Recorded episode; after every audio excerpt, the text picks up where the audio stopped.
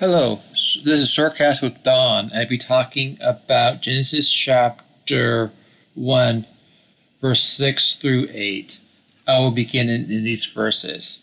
And God said, Let there be expansion between the waters to separate waters, water from water. So God made the expansions and separated the water under the expansion from the water above it.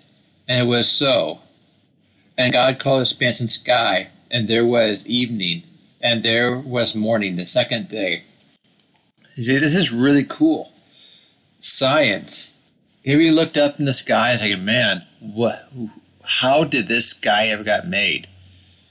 Uh, and science will have some idea how something blew up in the sky and somehow chemicals happen and it happened. Um, the sky or the ozone layer is really interesting because it's kind of like a it's like a sunscreen for the earth for the people and for the plants um, and the animals too because the sun is pretty violent and this, the sky will protect us from the sun which is amazing. I mean it's really cool. And how if you ever curious about science don't go to a science program you see on some like in Prime or Netflix, but go to the Bible.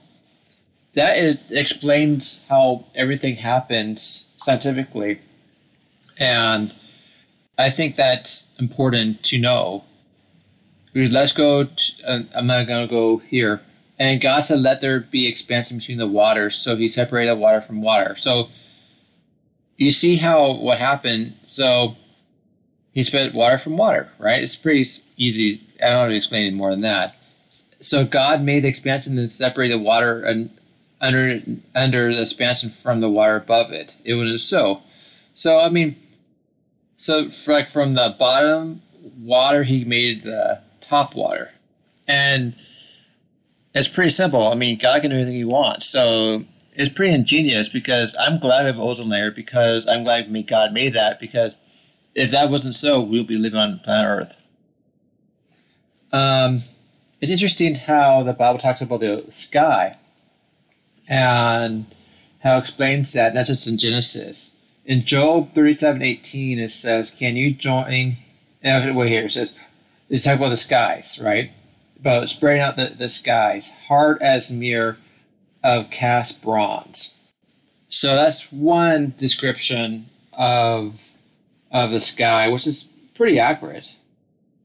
And another one is Isaiah Isaiah 40, 22. And this is a, this is a really cool verse. Uh, it says right here, He stretches out the heavens like a canopy. So, and that's it's true because the, the sky is it's, it's like a canopy. It's it's a really great way of putting it.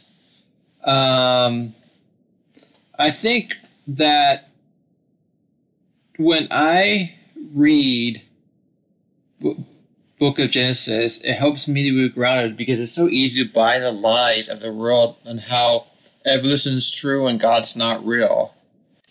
And I hope that you read the days of creation because many times in the church, we don't believe God did that. It's, a, it's like a metaphor or something like that. And reality is, God made it how He is. He, it should be a literal text, not like a metaphor. And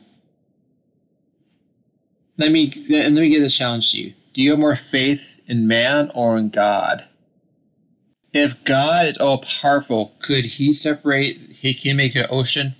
Then, then he, then he, then he, then he from the ocean he made the sky.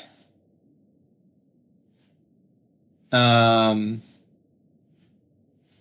I think he can. You do, do that stuff. And this has a metaphor. It's not God used evolution.